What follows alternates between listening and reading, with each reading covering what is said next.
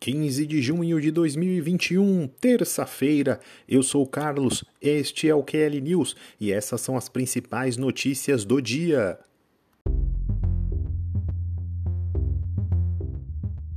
Será que vai rolar? Clubes da Série A decidem por criação de liga para a administração do Campeonato Brasileiro a partir de 2022. André Jardini divulga pré-lista com convocados para a seleção olímpica de futebol. Cruzeiro desliga David do cargo de diretor técnico. Grande Prêmio da Inglaterra de Fórmula 1 pode ocorrer com público e os resultados do dia na Eurocopa.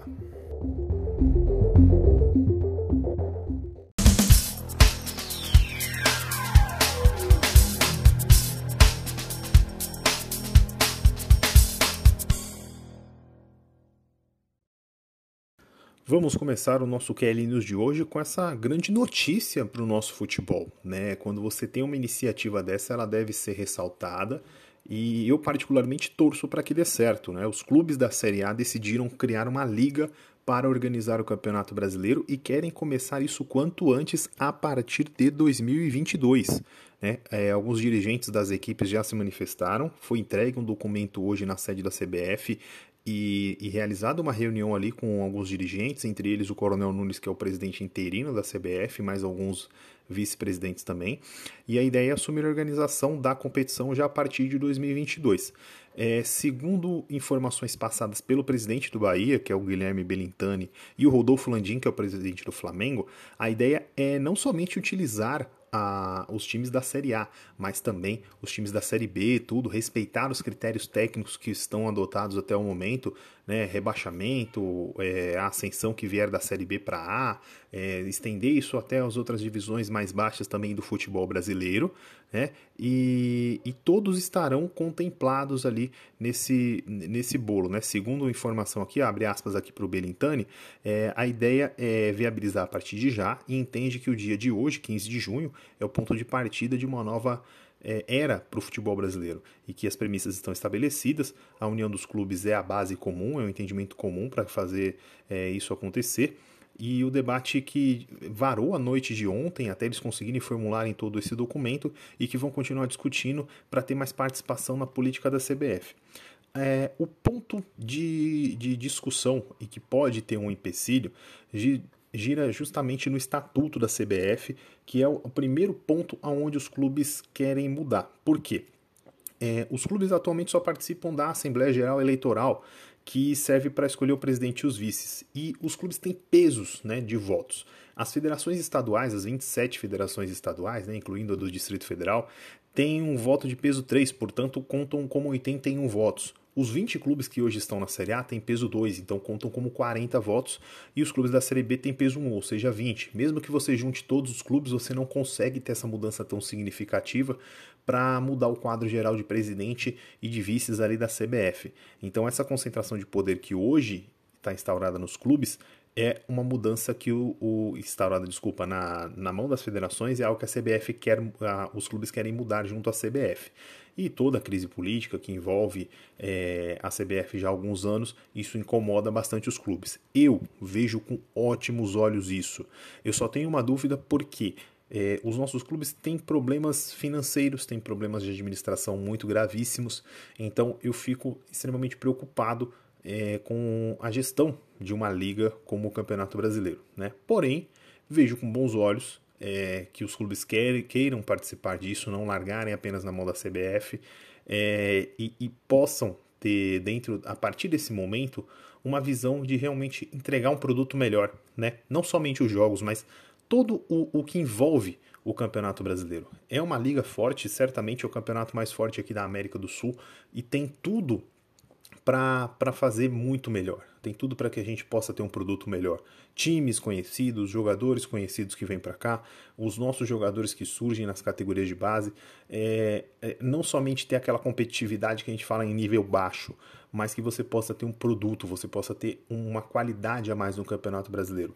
Acredito que essa possa ser uma boa saída aí e, e que os presidentes consigam ter essa conversa com a CBF e tocar o projeto em diante. Muito interessante e parabéns aí pela iniciativa dos clubes. E o técnico da seleção masculina de futebol, André Jardine, anunciou hoje uma pré-lista, né? Foi divulgada e a CBF encaminhou para o COB uma lista com 50 nomes, e desses 50 nomes sairão os 18 convocados que vão defender o Brasil nos Jogos Olímpicos de Tóquio. Né? É, são apenas 18 convocados, o técnico André Jardini já encaminhou essa lista aí para o COB.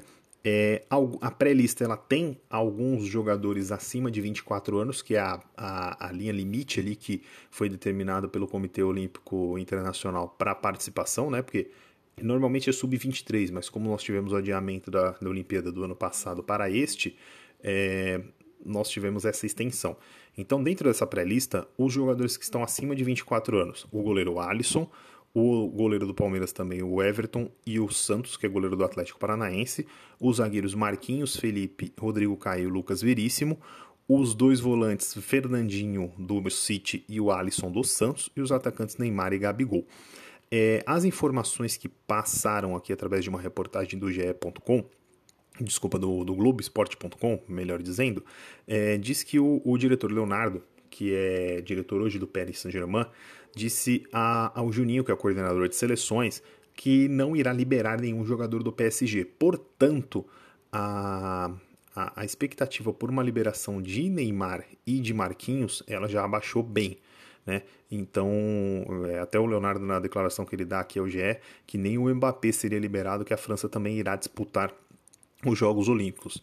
É, dentro dessa lista, alguns nomes que já são mais tradicionais aqui do, do, do público brasileiro, o goleiro Ivan da Ponte Preta, que fez um bom campeonato, é, recente aí paulista, o Cleiton também do Bragantino, Dentre os zagueiros está o Éder Militão do Real Madrid, o Vitão do Shakhtar Donetsk, o, o Ibanes da Roma, o Nino do Fluminense, os laterais é, Guilherme Arana do Atlético, o Guga também do Atlético, o Gabriel Menino do Palmeiras.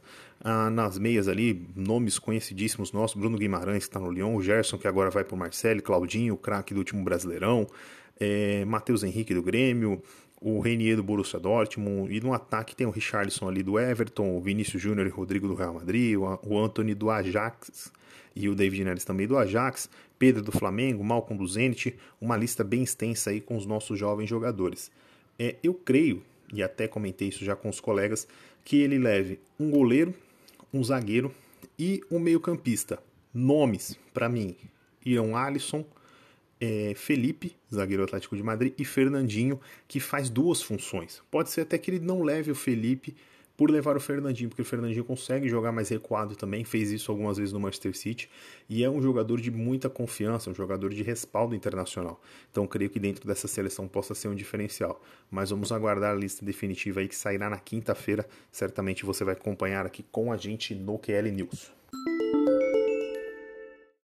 E a situação do Cruzeiro não anda nada boa. Agora, no final da tarde, é, a diretoria do Cruzeiro optou pela, pelo desligamento do David, né, o ex-atacante David, do cargo de diretor técnico. O ex-atacante, é, que já também foi técnico do clube, estava no cargo desde o início de 2021 e uma conversa dele com o empresário André, André Cury vazou e acabou é, sendo mal interpretada ou pegou mal ali com o presidente Sérgio Rodrigues. É, no comunicado, o Cruzeiro disse que a saída foi em comum acordo. Né? O David esteve aí no Mineirão na última partida contra o Goiás no sábado e o clube agradeceu a ele pelos serviços prestados, desejando sorte. Né? A, a, essa conversa que foi divulgada é, na última sexta-feira causou muita revolta, principalmente por parte dos torcedores que também pedem aí a cabeça do Sérgio Rodrigues que saia da, da diretoria do Cruzeiro, é, porque o David buscou auxílio com esse empresário, né, com o André Cury, que é um dos mais influentes aí no, no recente mercado da bola, porém ele tem relações rompidas com o Sérgio Rodrigues. Então, quando essa conversa foi divulgada, causou um mal-estar ali entre as partes e culminando aí na saída do David. O Cruzeiro parece que vive um, um, um pesadelo sem fim em que não consegue se equilibrar nem dentro de campo nem fora dele. Né? Na semana passada foi eliminado pela Juazeirense dentro de campo, teve a demissão do Felipe Conceição, contratação do Mozart, uma estreia ali conturbada com vários protestos da torcida durante o sábado, um jogo ruim à noite em que conseguiu o empate ali no final da partida e agora a saída do David.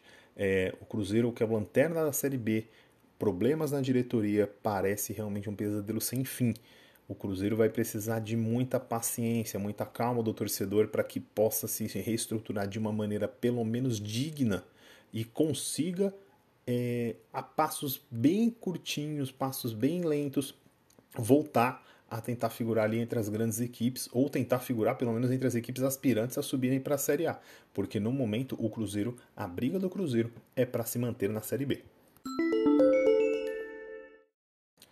Notícias agora do mundo da velocidade na Fórmula 1. Nesse próximo final de semana temos aí o Grande Prêmio da França no circuito de Paul Ricard, mas as informações agora são a respeito do Grande Prêmio da Inglaterra, que será disputado no próximo dia 18 de julho. É, as informações que vêm são da participação de torcedores assistindo a corrida. A tendência é que a capacidade de lotação no circuito de Silverstone, onde é disputado o Grande Prêmio da Inglaterra há muitos anos, é, deve ser reduzida para 25% por causa do adiamento do fim de medidas de prevenção contra a Covid. Né? Mas o plano do governo britânico para grandes eventos pode gerar ainda algumas mudanças é, nesse cenário. É, a etapa de Silverstone, que dentro do âmbito esportivo vai gerar é, grande curiosidade a todos, porque vai ser a primeira etapa onde a, a Fórmula 1 vai testar um novo modelo de treino, né, que é aquelas corridas sprints, uma corrida mais curtinha no sábado, a corrida mais longa no domingo, algumas sessões de teste na sexta também. É, tem muito interesse é, do, do, público ali, que é apaixonado pela Fórmula 1 sempre. Né? A, a Fórmula 1 que em 2020 teve duas etapas ali no circuito de Silverstone, ambas sem, é, sem presença de público, mas que agora vai poder receber, assim como outros grandes eventos na Inglaterra, o Grand Slam de, de Wimbledon e as partidas também da Eurocopa em Wembley estão recebendo aí cerca de 15 mil pessoas, 15 a 20 mil pessoas também é, estão sendo recebidas, então é o que a Fórmula 1 espera poder receber também aí no, no GP de Silverstone. E hoje nós tivemos aí o encerramento da primeira rodada da, da Eurocopa, o grupo F que disputado aí chamado Grupo da Morte, né, com Portugal, Hungria, França e Alemanha teve a sua primeira rodada. Na Arena Ferenc Puskas lá na, em Budapeste, a, Hungria recebeu Portugal e foi derrotada por 3 a 0. Né? O primeiro tempo foi um tanto quanto estranho, porque Portugal parecia muito ansioso, uma ansiedade assim para poder fazer o gol. Então é, acabou o Cristiano Ronaldo perdeu um gol incrível debaixo da trave, o goleiro Gulaxi já estava caído e perdeu ali a, a, grande chance de abrir o placar, mas no segundo tempo um gol ali do Rafael Guerreiro e mais dois gols do Cristiano Ronaldo que entra para a história nessa Eurocopa. São cinco edições seguidas do torneio em que ele participa e marca em todas essas edições. É, bateu o recorde aí de maior goleador da, da, da competição, são 11 gols na, na, na história da Euro e também está muito próximo aí de igualar ou de quebrar o recorde do Ali Daei, né, que é o, o jogador que mais marcou gols pela mesma seleção. O iraniano Ali Daei tem 109 gols. O Cristiano Ronaldo, com os dois de hoje, chegou a 106. Incrível, é uma máquina de recordes, 36 anos. Certamente veremos ele na Copa do Qatar no ano que vem. É incrivelmente espetacular o Cristiano Ronaldo. O, a França foi até a Alemanha encarar a seleção local e venceu por 1 a 0 graças ao gol contra do Hummels, né? O, o, o gol que foi gerado ali de um belo lançamento do Pogba o Lucas Hernandes entrou ali na área, cruzou, o Rúmeus foi se antecipar para tirar a bola do Mbappé, acabou pegando de canela, mandou para o fundo do gol. A França teve mais gols anulados ali, mais dois gols anulados com a ajuda do VAR, e o que impressionou foi a consistência defensiva da França, né? Um time muito bem postado no ataque, que se espera muito ali de Pogba, de Griezmann, de Mbappé, de Benzema, mas na defesa foi simplesmente impecável jogou muito bem e se talvez tivesse forçado com mais ataques ali pela, pela parte esquerda, onde a Alemanha parecia um pouco mais deficiente na marcação, poderia até ter saído com uma vitória mais larga. A Alemanha sai preocupada a questão do repertório ofensivo, né? um time ainda com, com graves problemas ali, a Alemanha deixa, deixa seu torcedor preocupado nesse sentido. Para essa quarta-feira começa a segunda rodada da Euro, com logo às 10 da manhã, pelo grupo B, a Finlândia encara a Rússia, na, às 13 horas pelo grupo A, Turquia e País de Gales, e às 16 horas a Itália, no Estádio Olímpico de Roma, recebe a Suíça. Ponto final no nosso QL News de hoje. Se você curtiu o nosso programa, quer saber também das outras edições ou dos nossos outros programas, acessa aí na plataforma de podcast sua no QL Sports ou diretamente também no nosso canal no YouTube, tem os vídeos lá bacanas. Você vai poder acompanhar todos os nossos programas. Acompanhe também tudo sobre a Euro, Copa América, Brasileirão, todos os campeonatos esportivos aí é, do mundo do futebol na nossa, no nosso feed lá no Instagram e também no Twitter no arroba QL Sports. Pessoal, até amanhã com a nossa próxima edição do Kelly News. Valeu!